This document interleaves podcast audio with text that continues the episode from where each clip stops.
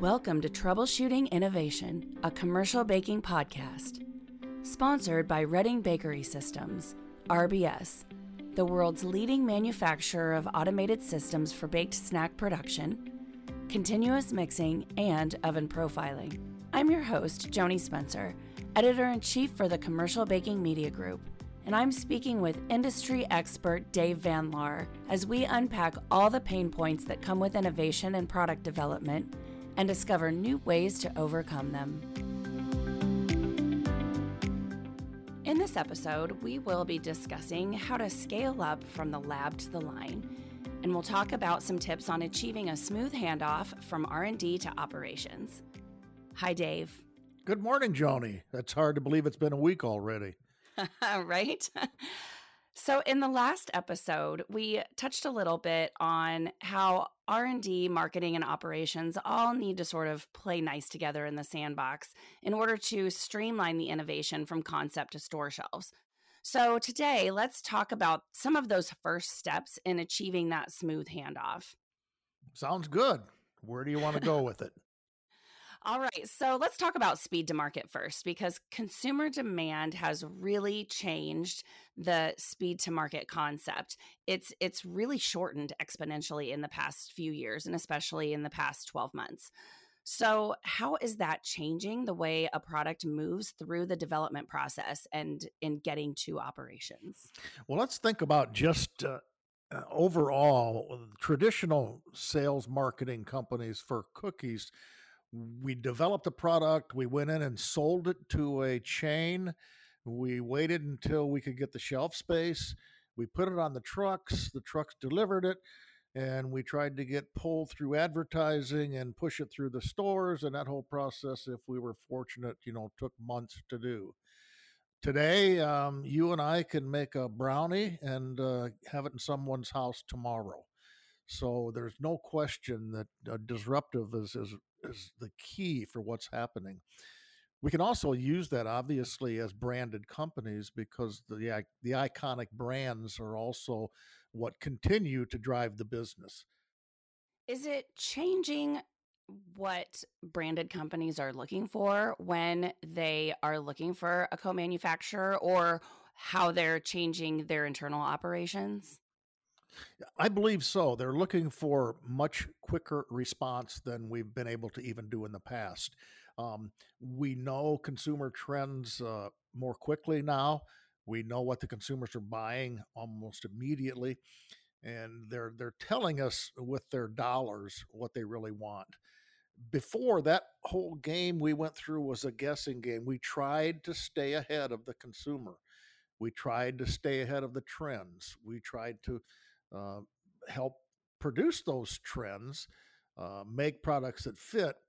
I, I go back to fat free, for instance. You know, the the clamor was there for fat free 25 years ago, when we were going all through all the fats and oils issues. So we all got into the fat free free business. Well, the trouble is, it, it didn't taste good and nobody bought it. Right. So we moved on. You know, I we'll get a quicker reaction to those things now it does allow for a lot easier entry for new products. There's no question about that.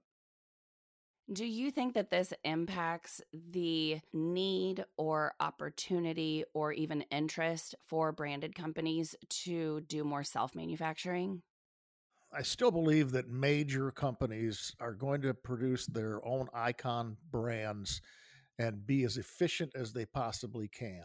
Um, you know, Oreos will always sell. Oreos will always be out there, and they'll be made on huge lines with very few people.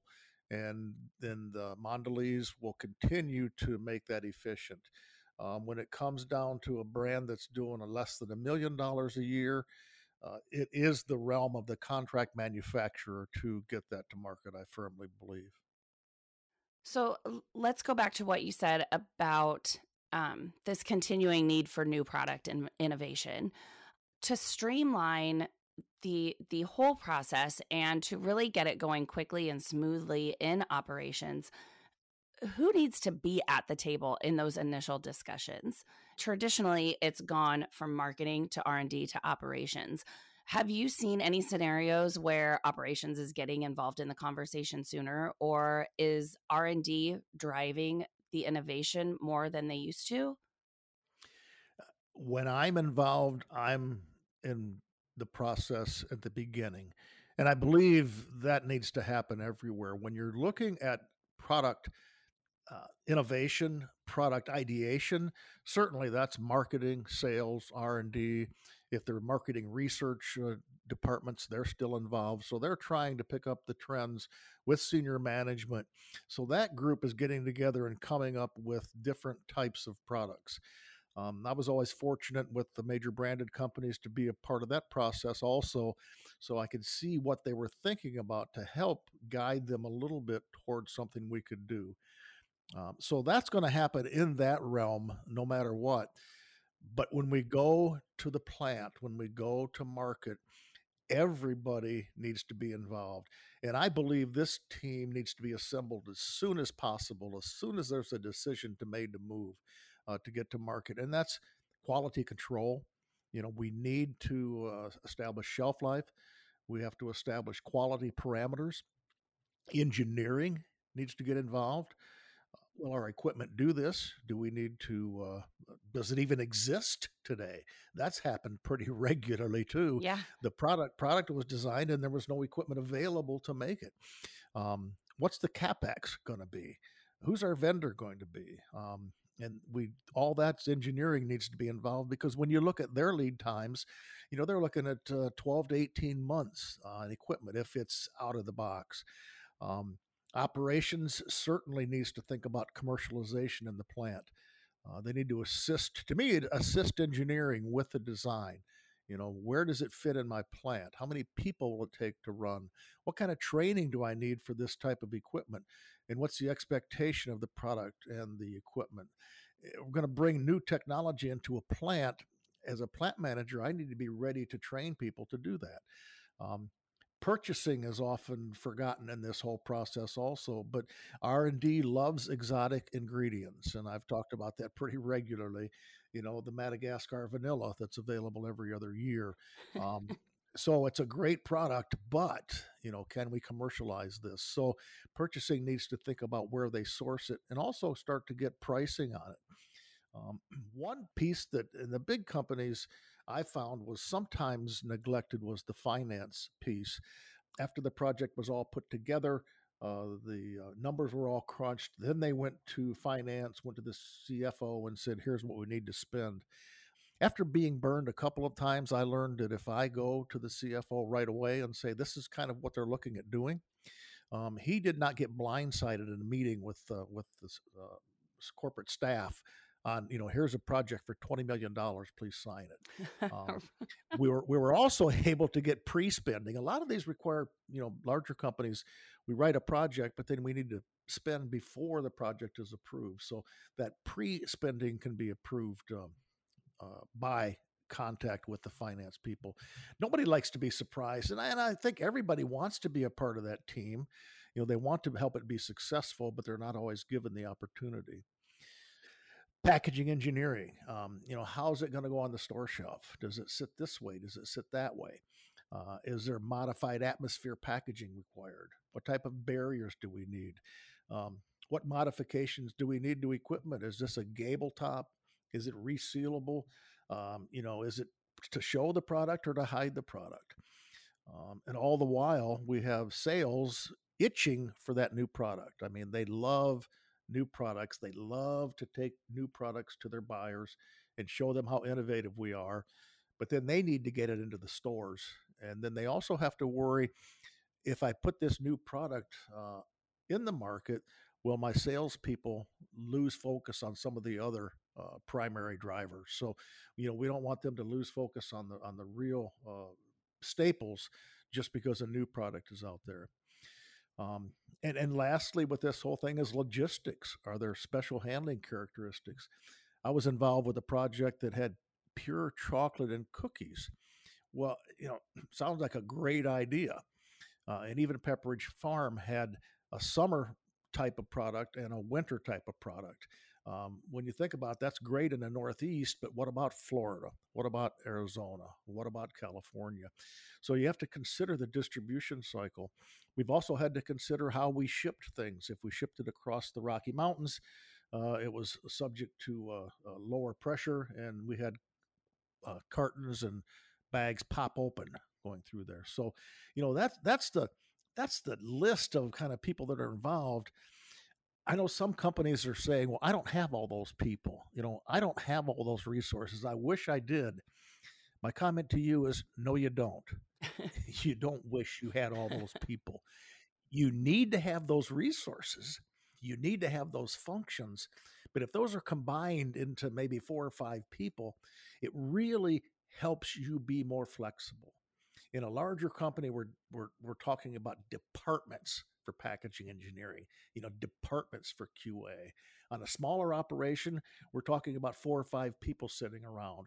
So they need to consider all these functions, but they're a lot more nimble because they make the decision right there at the table. Yeah. And they move forward. So it's more schools of thought than it is actual individuals. Absolutely. It's the function. The function needs to happen. Okay. You know, I was uh visiting with a baker not too long ago who was telling me uh, he was the CEO of the bakery and he was telling me how his director of operations was really good at doing his homework um, before he came to him with that request for the investment. And he he would have the conversations and then say okay here's the here's the scenario of what will happen if we do invest in this equipment. Here's what will happen if we don't um, and that seemed to make things run a lot more smoothly. And they also had someone who was more or less a centrifuge to keep all of those schools of thought at the table and focused on the same goal. So, what are your thoughts on who does that centrifuge need to be to keep everybody aligned in what the goal is? please don't tell me who those people are because I'd probably go after them and, and have them work with me. Um, those are the type of people we need, obviously.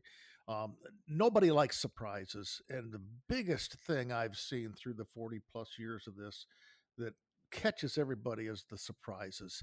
You know, I forgot this, I forgot that piece. Mm-hmm. And, and if somebody, a CEO, has a person like that, you know, running the, the interference for them, you know, it's crucial. Uh, there, it's a simple thing, Joni, like a, a project justification, just to figure what the cost of the project is and what the benefits are. And I've had I've gone out and worked with companies just to help engineers understand that process. It's amazing how many people don't get that. They they come in with phony justifications. They come in with real soft numbers instead of solid numbers. And then the CEO has to do the uh, evaluation himself or herself. So, you know, to have somebody that's doing that is, is really important.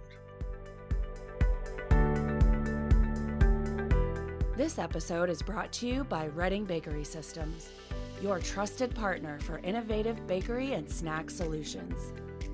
For RBS, innovation is in its DNA, and that's embodied in the Science and Innovation Center, where the RBS team partners with you to test and validate new and improved snack products and processes. The center includes all the process equipment needed for full scale production conditions and that's the best way to ensure innovative manufacturing. Successful snacks start at RBS. Learn more at readingbakery.com.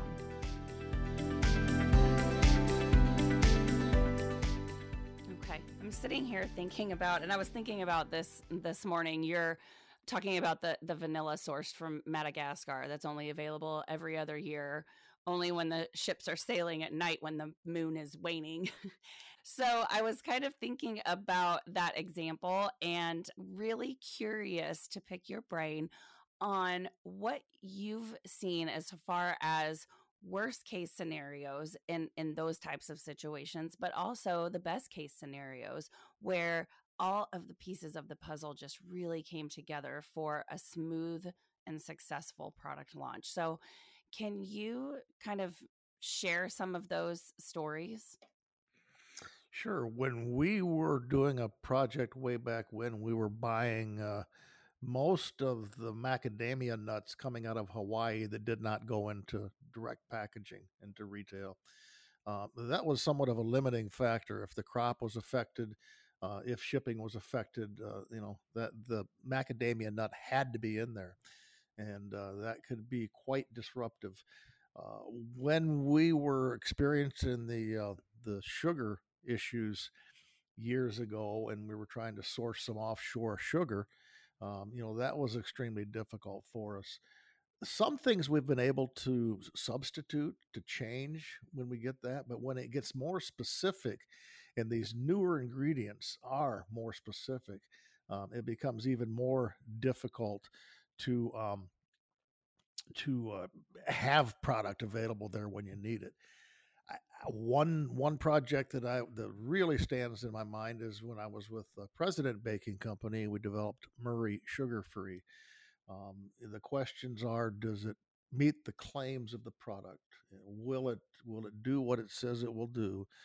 Uh, will it hurt anyone if they have a sugar issue? Uh, how do we make it taste good?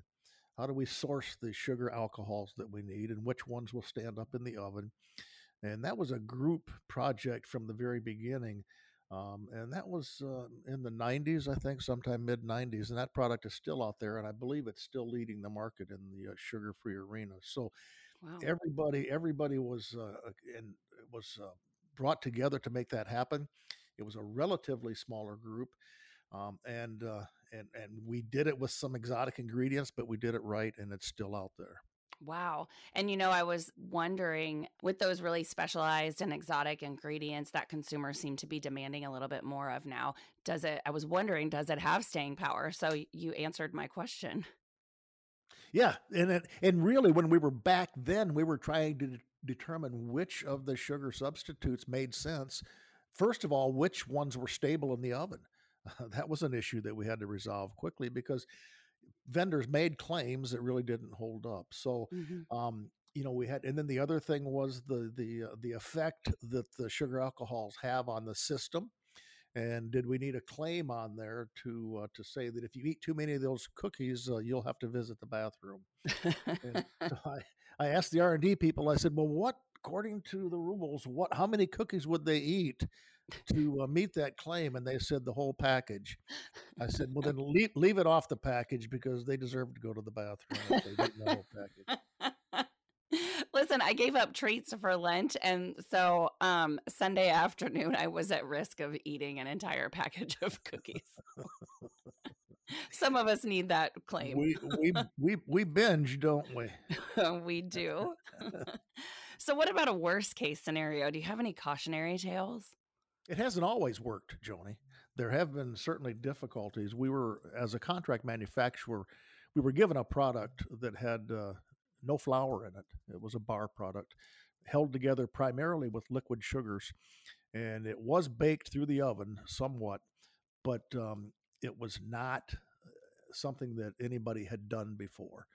We were not part of the development process of the product. Uh, a, a major uh, sales marketing company developed it.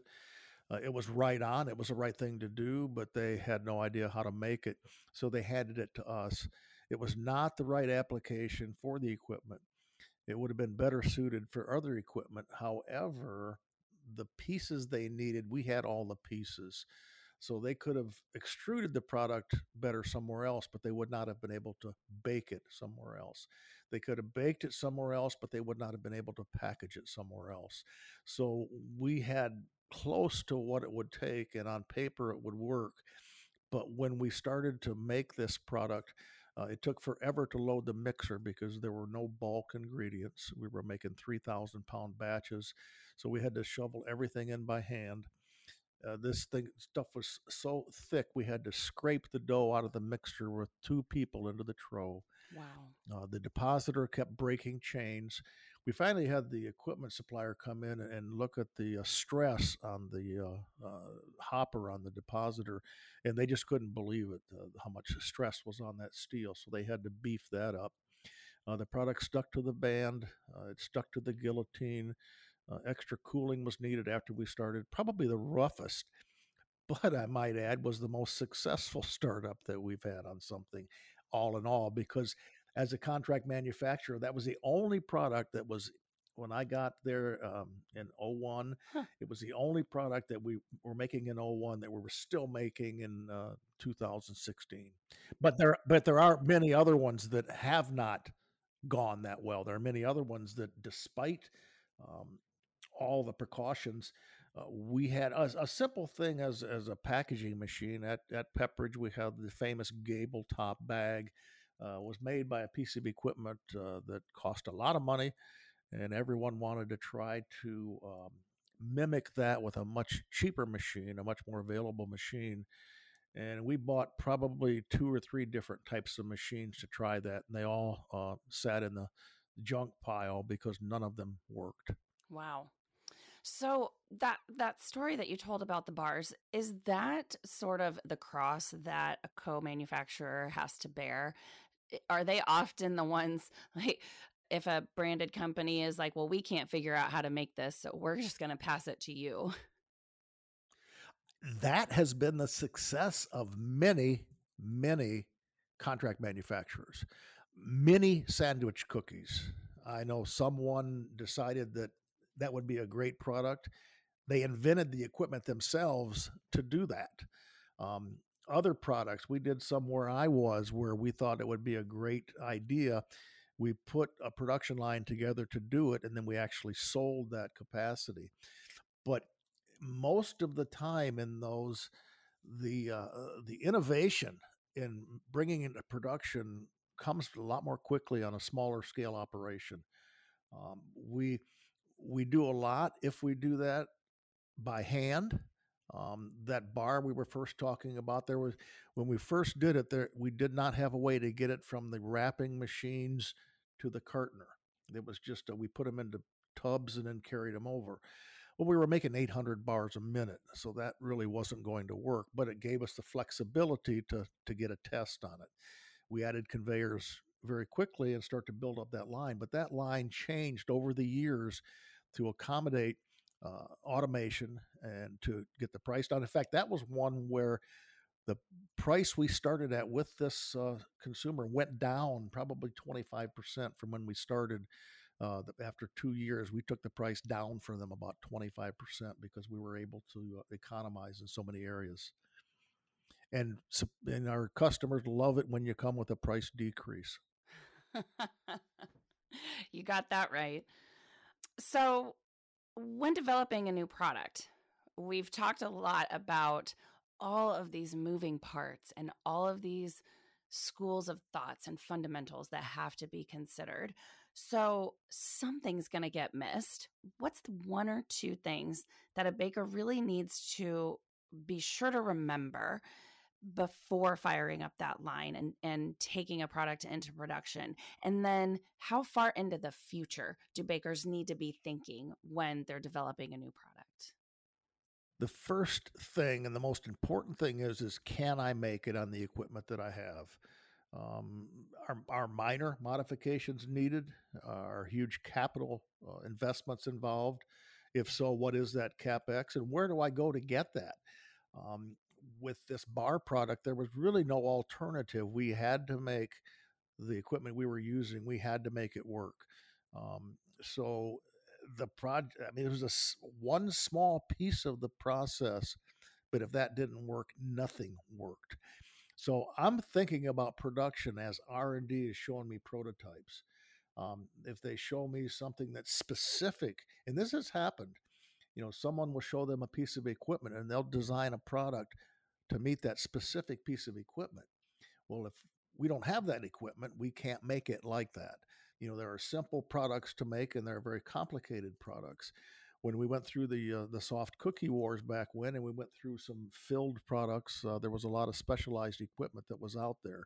Uh, most of that equipment is gone now because of the uh, inefficiencies of running it. But I'm thinking about you know, as a CEO or as a project manager, I'm thinking about the nuances of putting that on the line as it's being developed. And I think that's most crucial. Uh, the other thing I'm thinking about regularly is resources. What resources do I have to make this happen? Do I need to get my equipment vendors involved, and I do do I need to get them involved now? Um, how do I partner with those vendors? How do I get them into the process early on so they uh, they know what to expect, and they can also offer suggestions going forward. I think those are the two biggest things that uh, knowing how to make it and knowing who it's going to take to make it.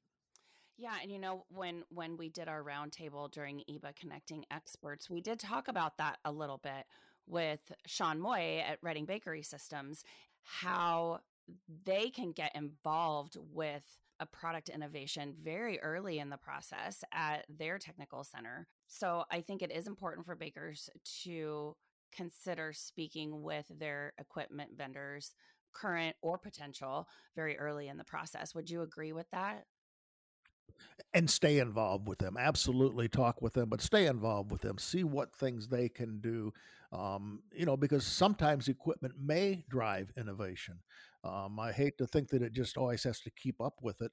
Uh, and they're looking to do that too. You know, Sean and, uh, and Reading and the other companies that are out there, uh, they're paying attention to trends.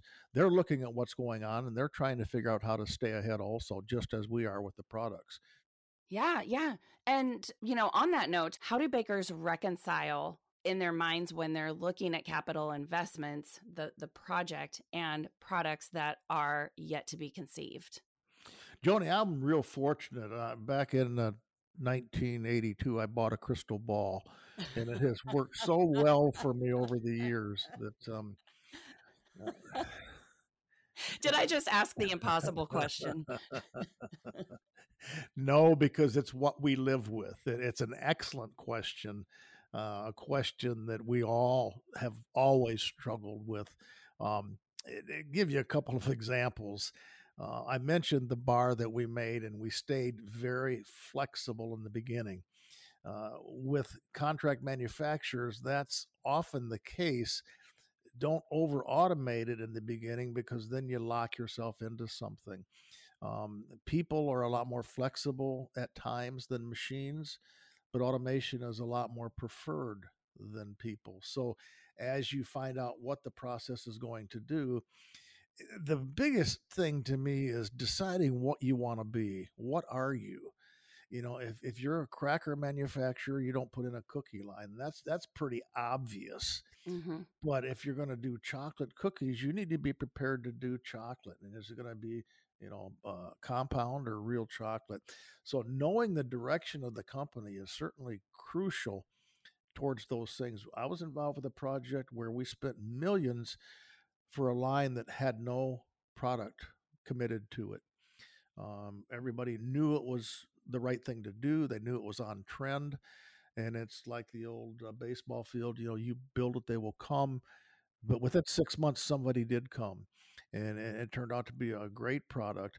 But it's a gamble. It's a huge gamble. I know other companies that that have gone on even more substance and have gone out of business when that product did not uh, come through. So it's it's difficult. It's difficult to know how to put it out there, but but knowing the direction and someone in the organization has to have that strategic objective know what know what they're going to do and then at times i've wondered what what they're thinking but it always turned out they were a lot smarter than I was, so I just followed orders. it seems like there is that fine line that you have to walk when trying to disrupt and innovate in this marketplace and how much risk you're willing to take and still be cautious in how much you invest to take that risk, right? Absolutely, no question. I, I, way back when uh, in 1981, I was an industrial engineer at Pepperidge Farm, and of course the IEs are all gone, but we were the quote efficiency experts. And uh, one of the projects that I put on the profit improvement plan was to um, help the ladies and men that put the caps on the cookies on Milanos. So they they took the chocolated piece and by hand put it on the other piece. Um, many, many a day. It took 12 people to do that on the line. And then it took 12 people to put them in those fancy little cups that they went into. And the machine that placed the cups into the bags uh, was a million dollars, and the machine that made the bags was a million dollars. Now, this is back in the 80s. So we looked for a way to, you know, be able to put those 24 people somewhere else. Um, it was ripe for automation, but nothing existed for that. And I carried that project on my profit improvement plan for years and years and years. Finally, robots with vision became available, and we were able to do that um, and not lose the handmade look. Uh, it would show the chocolate, but it also put little fingerprints on if we wanted it to also to show that people had touched it. So, you know, the technology has got to be there. Um, it's got to be there on time, and it's got to be available. Yeah, definitely. And you know, that's actually a good segue to tease next week's topic because we are going to talk about how that technology and automation is making life easier for bakers especially these these young bakers but also it's creating this gap of the knowledge transfer. So next week we can talk about even though we have technology and robotics to make the process easier. We'll be able to talk about the actual knowledge of the bakery process that can't be lost in order to keep these products moving forward. One of my favorite subjects, Joni. I cannot wait. All right, Dave. Well, those are all my questions for this week. And I thank you so much for your time and your insight once again. I look forward to discussing the knowledge transfer next week. If any of our listeners have any questions for you, on our final episode, episode six, we're going to give you an opportunity to answer those listener questions. So if any of our listeners have questions for Dave, they can reach out to us at info at avantfoodmedia.com. Dave, I will talk to you next week. Until next week, Joni. Thank you for listening to the Troubleshooting Innovation Podcast. And a special thank you to our sponsor, Reading Bakery Systems. For more information on RBS and its industry leading baked snack solutions, visit readingbakery.com.